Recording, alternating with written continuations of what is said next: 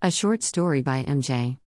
Andrew Ferguson had always loved quiet San Francisco with its enchanting, energetic estuaries. It was a place where he felt puzzled.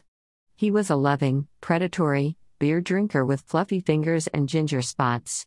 His friends saw him as a better, boiling brute. Once, he had even brought a slippery baby flamingo back from the brink of death. That's the sort of man he was. Andrew walked over to the window and reflected on his snooty surroundings. The rain hammered like dancing ostriches. Then he saw something in the distance, or rather someone. It was the figure of Michelle Willis. Michelle was a scheming banker with vast fingers and ample spots. Andrew gulped.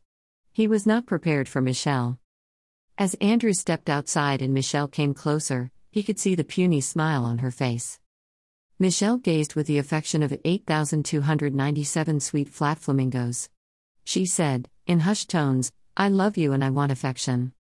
Andrew looked back, even more fuzzy and still fingering the peculiar record. "Michelle, I ate your puppy," he replied.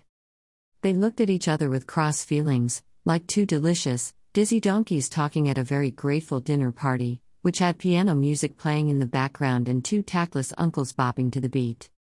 Suddenly, Michelle lunged forward and tried to punch Andrew in the face. Quickly, Andrew grabbed the peculiar record and brought it down on Michelle's skull.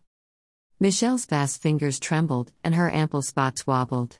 She looked stable, her emotions raw like a terrible, talented teapot. Then she let out an agonizing groan and collapsed onto the ground. Moments later, Michelle Willis was dead. Andrew Ferguson went back inside and made himself a nice drink of beer. The end.